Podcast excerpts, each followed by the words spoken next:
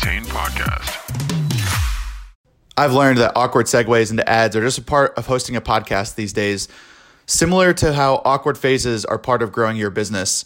With features dedicated to sales, marketing services, and more, HubSpot CRM platform is here to help your business grow better every step of the way. With intuitive visual workflows and bot builders, HubSpot CRM platform can automate campaigns across your website, email, social media, digital ads, and chat for clear communications and zero mixed messages. With the Teams feature, you can organize your accounts by teams and segment leads, sort through content, and easily view team performance reports. And thanks to sequences, you can now create flows to automate sales outreach, follow up, and timed personalized emails so you can scale your customer relationships like never before. Learn more about how a HubSpot CRM platform can help your business grow better at HubSpot.com. All right. Welcome back to another episode of Gain, Grow, Retain. We are here on a uh, lovely Friday afternoon. I don't know if it's lovely here in Charleston. It's a little gray, but we've got Jenny Weigel, who is a strategic consultant around communities and uh, has been able to venture off on her own. Uh, companies called Jenny.community and comes to us today to talk all about community and how it, it is starting to tie into uh, B2B organizations more and more. Uh, so Jenny, appreciate you hopping on and um, talking talking it through with us. Thank you. Hello, Jeff. Hello to all of the listeners and the members of the Gain, Grow, Retain community, of which I am a member. So, uh, uh, very proud to be and good yeah. to be here. I like that. Uh, that's always that's always nice. Um, we can have and support members on here too. So I always like to do a couple icebreakers at the beginning. Um, so I didn't give you a heads up, but um, I always like to do a couple icebreakers to you know get to know you a little bit better here in the first couple minutes of the show and um, and think you know make sure our audience gets to as well. So first icebreaker, um, what does like a perfect Sunday morning look like to Jenny? You know, it's it doesn't have to be right now, but like when you think about your perfect Sunday morning, could be in you know it could be when the weather's nicer, but whenever. But like if we're looking at um, in the a day in the life of Jenny, what does a, a perfect Sunday morning look like?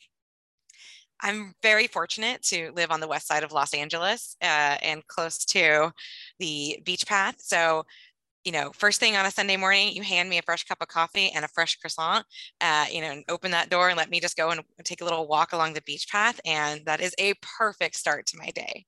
Oh, I'm jealous. That is, um, I usually start with coffee as well. The croissant is a, a nice touch. Um, I'm on board. I'm on, I'm on the opposite coast. Um, but, and so we're, and we're a little bit further from the beach, but I like to get there if I can, uh, on the weekends. We've got, uh, two dogs. And so if we can take the dogs down and, uh, let them enjoy, you know, nice little beach run in the morning.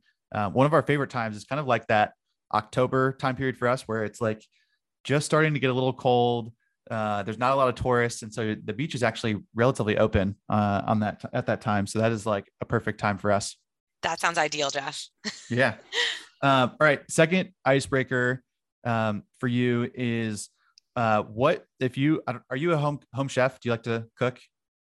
I like to eat what my partner cooks. I've attempted cooking every now and then, so I'm happy to. I'm happy to open up okay, about well, those moments. it just it just changes. I can make I can adapt the question. All right. Okay. Um, all right. Uh, so you know what is your what is your perfect? We're on a Friday night right now. What's like the perfect Friday night meal? Um, I was going to say that you like to cook, but what's the perfect Friday night meal that you like to eat? You know, what's your um, what are you going to be getting into you know later after you you uh, take off the headphones and put the computer away so my partner John has actually perfected his burger that he makes at home. And Ooh. I don't know if he'll be i'm just going to say the magic ingredient. Actually the patties are made out of short rib so that's kind of what makes it stand out. But Man. he the way he melts the cheese perfectly and he uses a sauce that he makes here at home that is his version of in and out sauce. So oh, man. it's uh and it's pretty spot on. Um the right amount of pickles uh, he'll also do homemade buns and yeah all that together that's what i ask him to make for my birthday every year in fact. And i just You're- love it. I just love it. If anyone anyone listening is ever in Los Angeles you want to look me up and try John's Burger, would love to have you over. I love it. That is, uh, man, can't go wrong with the burger. Like, uh, my wife would joke with you that whenever we go to like a brunch spot or anywhere, like even for lunch, like if there's a burger on the menu, like nine times out of ten, it's like Jeff's probably gonna get that. Um, so it's a pretty, it's a pretty standard food item in my house too. Um, I'll give you ours. We've been doing a lot of homemade pasta, and we just made this non-tomato based. It's kind of like red pel- red pepper based um, pasta sauce this past weekend, and um, it was really good. And you know, I've I've been kind of dreaming about putting that back into pasta and eating it uh, this weekend at some point. That sounds delicious. John has also done an oxtail tortellini homemade. Uh, oh and my I mean, gosh! yeah, it takes him all This day to actually wrap the. He he's a an is he- amateur. yeah, he's, he's not a real. chef. I was about to say he's a. Yeah, Uh, I was about to say is someone he who head chef somewhere? Are you cooking. hiding? Yeah, like yeah. you're just hiding a, a, a head chef of a restaurant at your house, and um, you're getting all this great stuff. Um, well, I hope John listens to this because he gets a lot of good shout outs here. I'll make sure Um, he does. He keeps me well nourished so that I can do my job properly and yeah. and be the best consultant I can to communities. yeah. Well, I'm excited to talk today about communities. Um, it is, I think, something that's come up more and more in our our customer success community um, in our world is that leaders are are starting to look at community really as um, a way to engage customers. They're looking at it as a way to potentially deflect support tickets. They're looking at it as a way to host events and discussions. There's so many different variations. Um, and so I'm curious, you know, in the work that you're doing now, like how do people get started? Where do they start? Like there's so like I think there's probably four or five main use cases that kind of stand out. And if I had to imagine, I'm making the assumption, but if I had to imagine, people probably try and go do all five at the very beginning and you kind of just get stuck or don't make a lot of good progress. And so how how do you think about, you know, helping to narrow that focus and saying, okay, where where do we start with this? How do we make sure that it's kind of driving the right income or income? We're driving the right outcomes um, that our business needs. Yeah, Jeff. uh, So you're right. There are all kinds of advantages and disadvantages around the topic of community right now, especially because it has become so popular. Uh, because when entering the COVID era, so many businesses realized, oh, we really want and need an online community space for our customers to come together.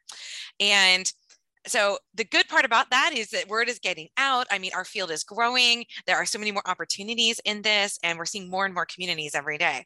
But one of the downsides of that of that is that a lot of brands are rushing into things because they just feel like we have to have this now. We have to have this now. So that's usually when I get contacted. And I feel really lucky that the last couple of client projects I've had have all been with executive teams of certain brands who are doing their due diligence to really talk through what do we need to do to set the foundation for this. So this is the early, early stages, Jeff. This is even before they're ready to sit down and create a strategic plan. I mean, they're talking about we have this idea we know it can benefit us which that's also a huge milestone for our field that they already know that uh, and they're asking me things like how do we budget for this? And maybe not even this fiscal year for, for next fiscal year. What should be an ideal timeline? And what other elements do we need? And the one element i always tell them hire. Hire someone who will be the visionary of this a community director community manager uh, whatever level that is going to be and allow that person be to be part of it from the beginning. And don't bring them in you know when you've already got everything done and you're just saying execute this. No let them bring their expertise and their vision to to the community so they can help you build it uh, that all sounds like maybe a couple of easy steps but there's a lot behind every bit of that that i just said jeff Oh yeah, for sure. I, I think one of the things that stands out to me too that um, we've experienced, especially with our gain, grow, retain community, we did early on, um, and I'm curious if you've seen this too. Is um, and this might be maybe a step after the stuff you're talking about already, right? They're kind of they're kind of doing that that due diligence. They're doing the pre work. Um, but one of the things that I thought was powerful when we launched Gain, Grow, Retain was um, even just talking to people and having the 15 to 20 minute conversations with your customers or with in this case our, our members before we came out with the online community even say hey what are you looking for? What are you needing? What are you? And so um, to me that what that helped us do was kind of marry what we saw as our vision and, and where we were going with hey what's the actual vision of the people who are are coming to us right? Who we're attracting somebody to come to this community already without having an online community part which, which was our challenge to go solve. And so even asking that was really interesting because you started hearing again it's kind of hard right? Because there's there's some noise that probably comes through in those discussions where it's hey we can't please everybody. But by and large what you started hearing is um, and the reason why we launched our online community was hey i need a i need a place to connect and share. Like i need a place to connect and share these ideas or these topics. I have questions that i want to get answered from others. And that was like the the predominant um, aspect that we were coming through. And so we tried to center our whole experience online around just getting into discussions as fast as possible because it was like that was the number one thing that it wasn't hey i needed to know more about events or i needed more maybe that comes in the future but that was like the number one thing. So i'm curious how you've um, thought about that aspect of kind of this early stage as well as like are there good ways to go ask your customers or your current members of community or you know small groups whoever uh, your uh, csms might have aspect aspects of that. So i'm curious how you've maybe facilitated some of those conversations before too about um, bringing in that customer lens yeah, and I love what you said as part of your own journey with Gain, Grow, Retain is that you talked to your community members first and they indicated what they needed and you provided that space for them. So that is something that believe it or not a lot of brands haven't thought to to do just yet and so i want to just reiterate as much as possible that should definitely be a first step. Talking to your community if you don't have a community yet um, if you don't even have customers yet you know what is your audience? And go and speak to them. So you know if we were talking to the people out there that uh, who already have a a community and maybe you haven't touched base with anyone recently or had one-on-one conversations about um, you know, how are th- things going? How do people like what's happening? What more do people want to see? Schedule some of that one-on-one time and you know get a feel for the pulse of the community now. And if you've never started one but you have high hopes to start a customer community soon then what i think you should do is uh, tap some of your customers and ask them and run the idea by them. And don't just tap your top customers because they're, you know, because they've probably already got this level of loyalty to you and using a lot of your products, services. That's great. Uh, but your qualitative feedback might be a little biased if you're just talking to your top customers. Talk to a brand new customer. Talk to somebody who um, maybe you know that has been a customer for uh, a little while and maybe they're not that engaged with you. You hear from them sometimes. You know, just try to get people at different stages of yep. their journey with you so that you get a really widespread view of what your customer base would think if you were to start this digital space up. Yeah. Yeah. I like that point a lot. We, I mean, we, we talk about that quite often. We did a, um, we did an initiative here when we first joined back in 2020 of like 50 customers in 50 days when we went to go just try and, and talk to a customer a day. And it was, um, yeah, it, it wasn't just the top customers. It was it was happy customers, unhappy customers. It was big, small, like. But the more cross section you can find, um, you can then also um, just start to understand a little bit more about like the um, the needs of certain types of organizations. You know, at the end of the day, you can we can try and segment in certain ways to try and help you know kind of bring those groups of people together. Um, so that makes a ton of sense. What's your what are your feelings on surveys? And I mean, I, I just mean like, you know, do, are you, um, when you think about this type of feedback, right, you're trying to collect from whether you have members today or it's just customers, um, you know, are you kind of pro survey? Uh, are you, you know, no, no surveys? Like I, I kind of go, I, I kind of go back and forth. I have an opinion, but I'm just curious if you've, if you've seen it done well and if you can, uh, if you've seen how that could be um, kind of executed is like even surveying more than just the customers that you're able to talk to. Yeah, when I'm working with my clients on, I call this whole part of it the research phase. Uh, yeah. And so in the research phase, I definitely recommend uh, a general survey that goes out to the entire population, something they can fill out on their own time. But I never recommend it alone. More important than surveys, in my opinion, are those one on one interviews you decide to do with the people who match different criteria. And I do think that bringing that up to uh, some clients I, have had in the past has been a little discouraging because of the amount of time it takes to do that. It yeah. is not one of those things where you can whip up a survey and then watch the results roll in and boom, you can move on to other things. So this is one of those things that takes time and effort and attention. However, by doing that with the people who are selected, whether these are already community members or their future community members, that personal attention goes a long way. And I think any customer success professional listening uh, would probably under, understand the importance of that when they do give you know their clients that one-on-one attention in any capacity. It's the same when you're talking about community with them in a one-on-one manner. Yeah. Um, yeah, I mean, I think you know, I, I, think about the same thing. You know, about the the survey piece. I think a lot of times people say, "Oh, there's survey fatigue." You know, we don't we get low response rates, and um, I kind of go back to you know, typically you're getting low response rates because the survey is more about you than it is about them, and you're probably getting low response rates as well because you don't actually follow up in a meaningful way afterwards. Like it's just, um, I don't know. I filled out probably ten surveys last year, and you know, I don't know how many actually followed up with me, and it's be you know, it's so like really it kind of goes in a black hole and it's like all right well why did i waste my time to do that and so i think if you can craft the survey in a way that's more about them and than about us that's probably step number one and then two is showing the meaningful um, way to bring that survey back into the fold and so um, one example that we did is when we started um, Gain Grow Retain, we actually launched it as a weekly phone call. Um, and so that was kind of the first iteration of our community. We asked an NPS survey after every single call. And the way that we drove like a 70% response rate. So we had about 200 people live on those calls and we had about a 70% response rate to that. And the reason we did was um, we would take five minutes at the beginning of the next meeting and review the results from the last one and what we were doing about it. So the first one, we started with a panel. And then session number two, we came in the first five minutes. We said, your NPS was decent, but the main number, you know, the main feedback was we don't like panels. We want to talk. And so we adjusted the format. And so I think, you know, going back to your point as well, right? The, the survey in and of itself isn't really the, um, the end. It's like, no, this is a mechanism for us to create the right conversation. And if we can do the one-on-ones and we can have other pieces of qualitative feedback and we can kind of pull that together in this research phase, it really starts to make a difference. Jeff, you really brought that full circle, and many other departments, even outside of customer success, could benefit from that. Yeah, I like yeah, it. I, I like so. it a lot. Hey, Gain Grow I wanted to tell you about the Duct Tape Marketing Podcast, hosted by John Jantsch and brought to you by the HubSpot Podcast Network. The Duct Tape Marketing shares tips, tactics, and resources for you and your business. One thing that they've talked about recently is mapping out where your best customers want to go, which hits on a core customer success tenet of customer journey mapping. So go listen to the Duct Tape Marketing Podcast wherever you get your podcasts. Yeah.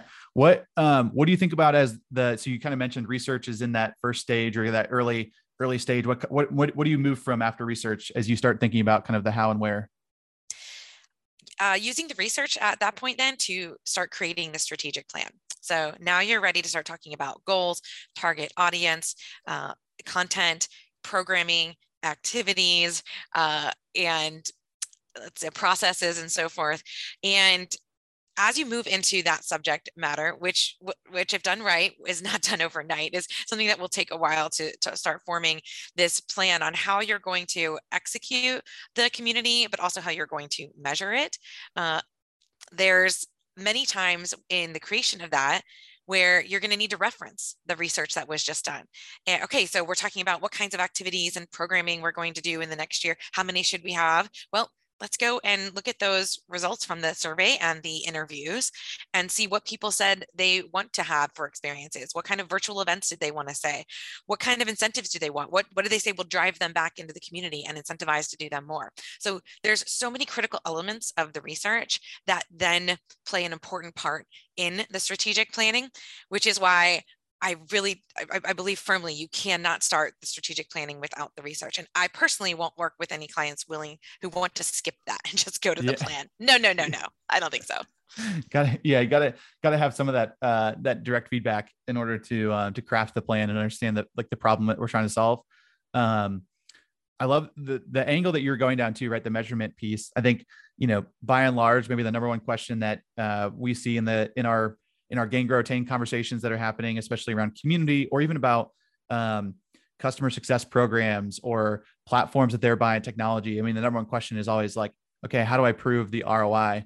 Um, and so I'm curious how you try and, and, and, think about that problem because I, if I'm guessing, uh, I'm just going to take a guess and would love for you to to fill in the gaps here. But it's not like a a, it's not a one size fits all, and B, um, the other thing about like measuring ROI is also um, you need to be able to tell a story of like direct and indirect influence and um, like you know there's got to be kind of a myriad of ways that we can talk about this story that um, it isn't just a hey you know hey we drove a million dollars and we've spent a hundred thousand dollars on this community and it's a you know I don't know. I don't do public math, so I don't know what that ROI is.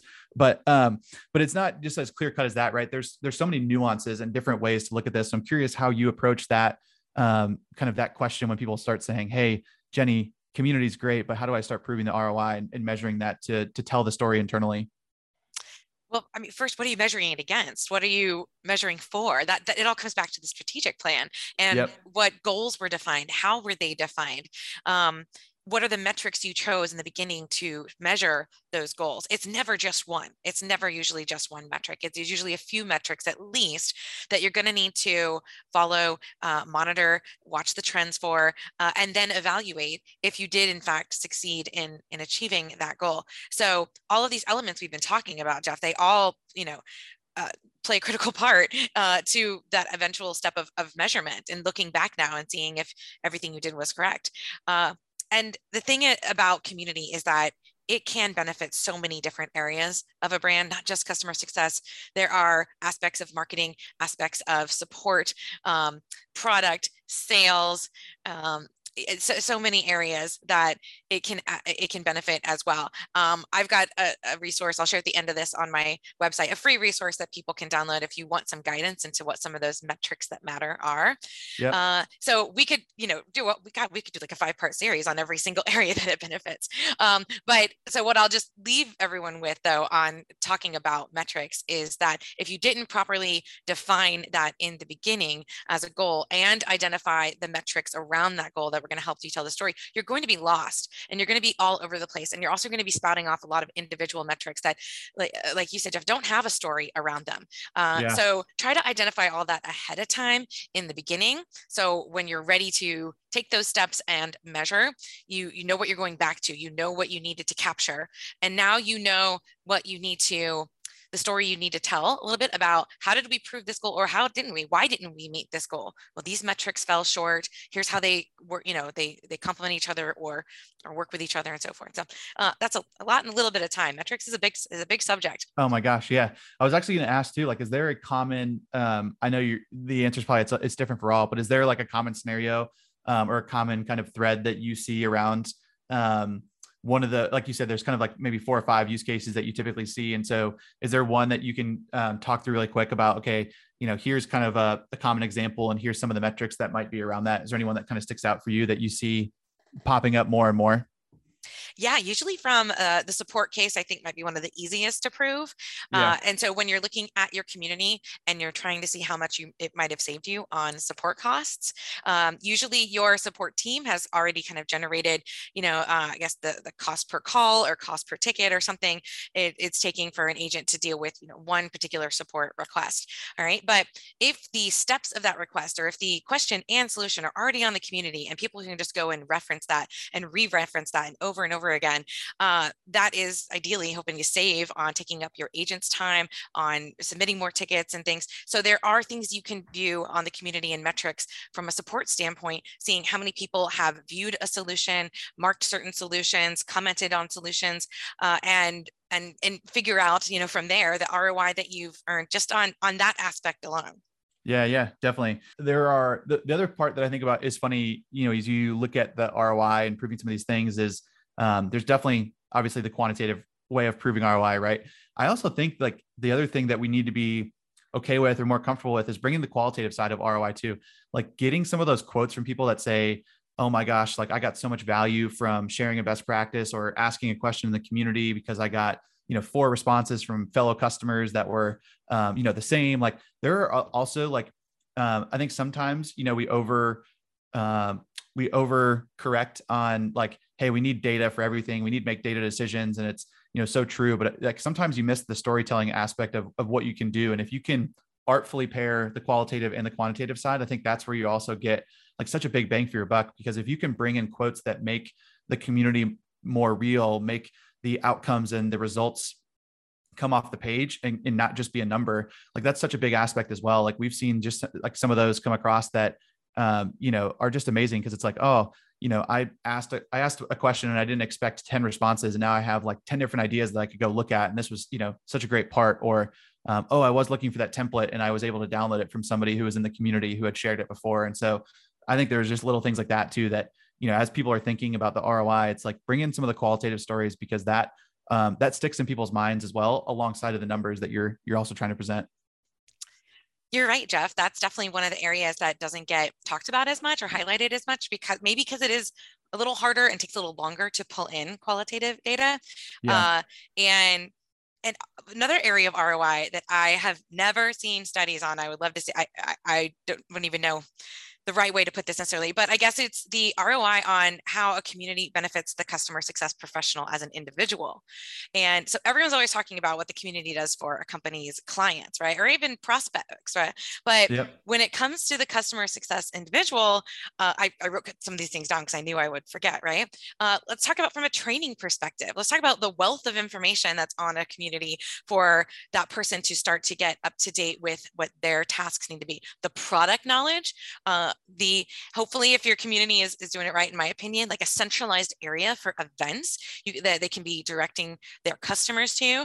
The customer examples and testimonials i've seen a lot of these where it's the customers themselves just going on a community and saying oh my gosh we did this we got this great uh, response rate or something and uh, you know so for a new customer success professional to be looking at all that information um, that will help them get ramped up so much quicker.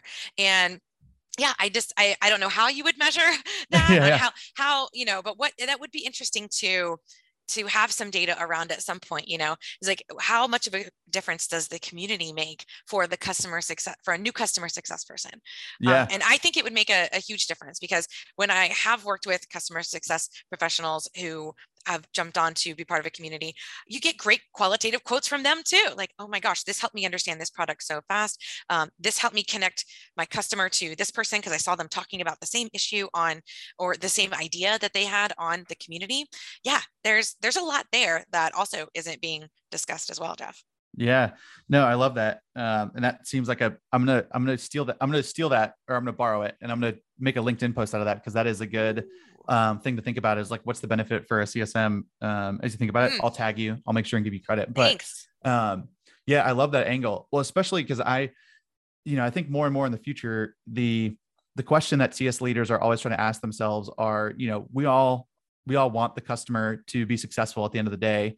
We all want to try and give as much attention as we can, but just the sheer economics of a business doesn't allow us to. Um, and so we have to get creative. We have to find ways that we can engage, you know, in, in a one to many scale and um, and I think of community as as like a, something that's just been underutilized by customer success leaders. And like you said, right, like if I'm a CSM, like one of the other aspects I wrote down, um, it might fit into one of yours that you already listed, but one of the other ones is like I can actually create like a space for my customers to engage with, with each other. Like I could actually introduce like I could introduce Jenny and my other customer together on the community, um, and like they could get benefit from one another. They could network with each other, share ideas, and so like that's something else that could go under the radar. But now I've got a way that I can introduce my customers to one another, um, and you know they can benefit, and I don't have to be in the room. Right? They're going to talk to each other. They're going to share, and we'll kind of get credit for that. They're going to they're going to be tied together because of us. Um, and so that was just another one that I think kind of falls into that bucket you were just mentioning. I kind of equate that to back when we could safely have in-person events. And I know a lot of customer success professionals who would organize a little happy hour for their customers, yeah. right? Well, you don't have to wait for these events anymore. You can now do this on your digital community and and your customers can meet each other right there and start talking right away. Yeah. Uh, so yeah, definitely another great advantage. I like it. Um, what is one what is like one program over the years that you've run in your community kind of like of the programming that you've been able to kind of execute? What's one that maybe sticks out that you thought was like fun or beneficial or you felt like you know hit a metric but is there something that kind of sticks out as you think about oh man we were able to run this program for these members and it just turned out so well? Um, is there anything that kind of stands out? I'm sure there's i'm sure there's many but is there one? Yeah. So something that really jazzes me is anytime a brand creates an ambassador program, or sometimes they call it a VIP program or a super user program. And I've thankfully i've never seen one of these go wrong. These programs just enhance the community experience. They enhance the relationship between the customer and the brand. And it's such a perk such a perk for the members. And i've just had a lot of um, fortunate moments in my career to work with brands that have executed this wonderfully. I think of Intuit ex- executing their champions program uh, and Sephora executing their ambassadors program. Um, and that there's a lot of other people out there doing similar things. And I've got a list of that too. Uh, uh, Alteryx has their ACEs.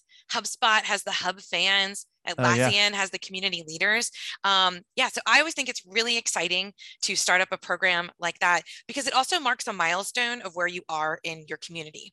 Um, these programs don't do as well starting off if you are a very young community. I, I, if you are less than six months old, don't start one of these up yet. Um, but when you do, uh, these individuals who are part of the program, they usually serve as, you know, excellent ambassadors, welcoming new members, setting an example for the kind of behavior people should have in it. Uh, and then usually they're also giving some kind of feedback or um, uh, information, you know, back to the community manager or back to parts of the of the brand itself.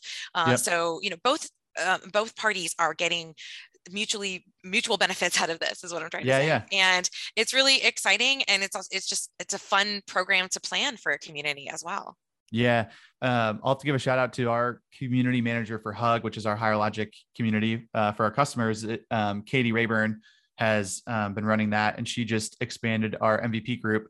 And so she's been do, going through and doing um, one-to-one onboarding for those people um, in in January. You know, it's kind of a one-on-one onboarding to what it mean what it means to be an MVP. Um, you know, talking through um, what the benefits are, um, you know, what our expectations are of those MVPs, you know, how we can get them involved, what they can do, what they can share, um, how.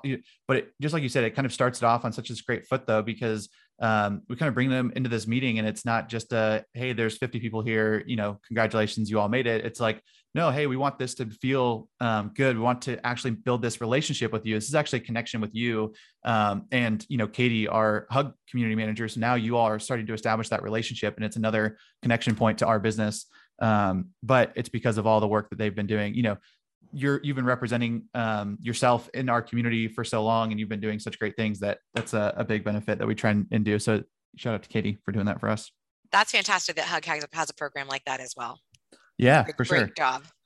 Um, one i'll give you um, one thing that i'm pretty proud of in terms of a program or something. I don't know if i would call it a program but it's like something that i just i think we've been able to execute with gain grow and it was it's been kind of since day one. So um, we as people get onboarded um, we have a, like a series that goes to people. And one thing that i'm just proud of in that sequence is um, i like to so i've studied and thought a lot about copywriting over the past two to three years like just um, how much it matters how you can really change and get results when you start thinking about the verbiage that you're using how you're talking um, how you're writing. And and so um, we use a just a plain email that basically goes out to every new member um, I don't know if you remember this from when you joined or not, but it asks one question and says, "Hey, hey, Jenny, what's your why?" And it's really trying to understand like why did you join the community? And so it is an email that has like I think less than 30 words in it, but it's like, "Hey, Jenny, what's your why?" Question mark.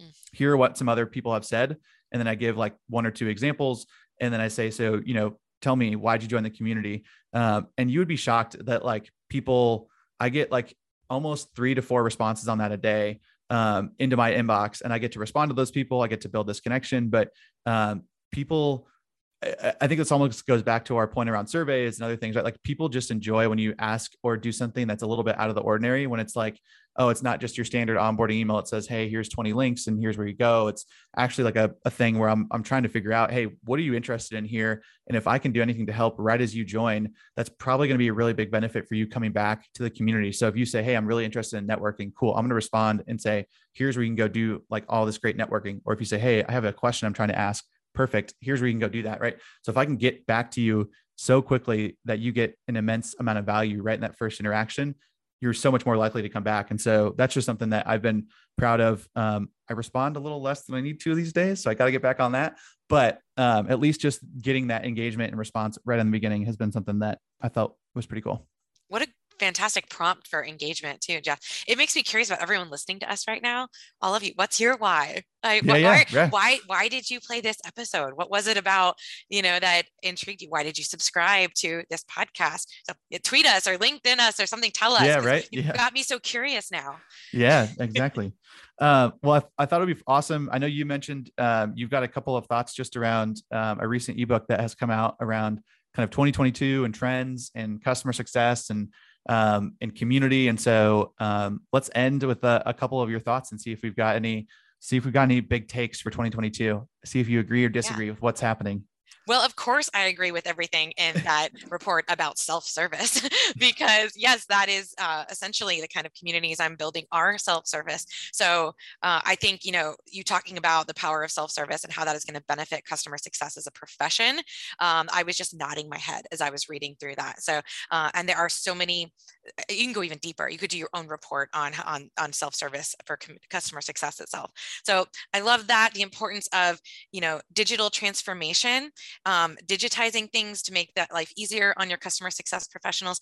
And the light bulb went off for me when I heard that and that you know all your communications with customers and all the different areas of your product or your website you know, um, make sure you're linking to community you know and and because that is a really easy opportunity for people to click on that and get into this digital space where so many more opportunities and connections might happen without the customer success professional having to do anything right so link to community as much as possible and i think that will aid in those efforts for you know digitizing transformation uh, yeah. but what i uh, what really spoke to me the most and even changed my mind on something jeff was uh, the section around where cs sits in an organization organization. One of the questions I get a lot from my clients, from prospects, and just every, a lot of people interested in in customer communities. Where should this community live in our in our organization, in our company? Uh, it is one of the top questions that I get, and my go-to answer has usually been that in a perfect world, oh, I thought uh, you know community would stand alone; it wouldn't report to anyone necessarily.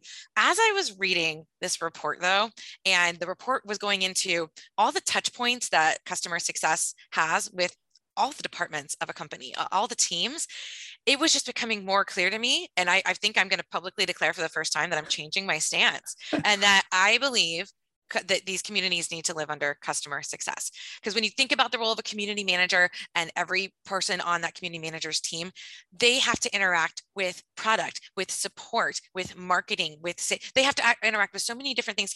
You never know what kind of questions are going to be put, uh, you know, put up on the community, and it's very similar to how customer success professionals have to be that hub as well. So I'm officially declaring it. I'm saying it out loud that I believe communities belong in customer success. Boom. All right. I might, anyone can challenge make, me on that, but uh, I might have to make the title of this episode uh, like that exact quote. You know, that's just the title of the episode. Is we we were able to get Jenny to. Um, no, I I love I love how you um, said that though because I I, I mean, I've thought quite a bit about it, right? I mean, we, we've come from the customer success angle. And as I've learned more and more about communities running one myself, and then also being involved with all of our customers now over the last two years, like I, I, agree with what you're saying because I think the other thing that tends to happen um, that you want to try and in, um, get involved with, right, is is typically what's starting to happen is our customer success teams are building the right processes and relationships with other parts of the organization. And so if you can just readily tap into something that exists already in terms of a process. So, hey, we have a process for customer success managers to make sure that we're pushing over the right ideas to product and kind of getting their eyes on certain things or you know bugs or whatnot like if we already have a process for that, oh my gosh, think about it. if we could just plug the community into that, um, and we, you know, we have another kind of source of data to plug in and kind of move that over. Man, it, it already exists. It's already there. We've got the relationship. Um, just like you said, oh, you know, we're, we're already working with marketing on certain webinars or things that are happening with customers. Great, perfect. We'll just, you know, lump that in and kind of bring that over. And so I agree. Like I think the other thing that this um, is starting to um, at least maybe become more clear for myself as well is that the the point you made earlier about self service and um, one, I think that kind of gets a negative connotation sometimes. I think people are like, oh, self service is like meaning we're not investing in customers. And it's like, no, we, it's an aspect that we're actually investing in, right? We're building out more resources for somebody to go get answers and quicker responses. And like you said finding the collaboration points. Maybe i want to go to the community. Maybe i want to go to knowledge. Maybe i want to go to academy. Like that doesn't mean that any of those are better or worse. It just means that there is one um, flavor for that type of moment or situation that I'm, i find myself in. Um, and so that's another reason where i think communities fit in uh, alongside of those things. Um, and, and now it's just a regular part of our discussion. We actually have um, you know teams now that around academy around our knowledge base around support and around our community and those four are interfacing so regularly that like it's just such a nice nice aspect. Um, and that's because they they all live on this customer organization and it, it's kind of fit together in a nice um, a nice little realm. So I, I tend to agree with you. I think it's i think it's a good landing spot uh, for people to think about and to echo what you said, there is a way to invest in self service and still have it be a superb experience for your customer. So yeah, I'll, I'll, leave it at that. yeah, yeah, right. There's there's definitely uh, more to come. Well, this has been awesome. Um, I loved, you know, we kind of talked through a couple of different things here, but we talked how and where to get started uh, a little bit about how you think about kind of the research process um, even before you you know you jump in uh, we talked a little bit about ROI. I think it's a big question um, that people, you know, tend to think about. And then I, you know, uh, the last part here we just hit on was um, a little bit about uh, a report that came out from um, Higher Logic and Vanilla just about the state of customer success and um, some of the big trends that we see in 2022, which we'll link into the description and, and see if people can download as well. Uh, but Jenny, this has been awesome. I uh, I love you know what you've been putting out. I know you've been uh, very active on uh, social media and your website and putting out content. Like you said, you've got resources that people can download. So um, if people want to find more uh, more Jenny Weigel, where can they make that happen? Probably the best place to go is my website. So just type into your browser jenny.community. And those free resources that I mentioned earlier on can be found if you just click on the resources section. And I think those would help a lot of uh, uh, customer success professionals out there. Awesome. Cool. Well, we um, we appreciate the time. We're going to do this again here soon. I, I have a feeling that you're going to be a, a, another or a regular guest here because I think we've got more to talk about community as the year goes on. Um, so we'll try and uh, try and get you on here again soon. Ooh, Jeff, I'd be thrilled. Thanks so much for having me. Alrighty, see you soon. Hey guys, thanks so much for taking the time to listen to the Gain, Grow, Retain podcast. If you liked what you heard, please take a moment and share the podcast with your friends and colleagues and subscribe. We really appreciate it. Talk to you soon.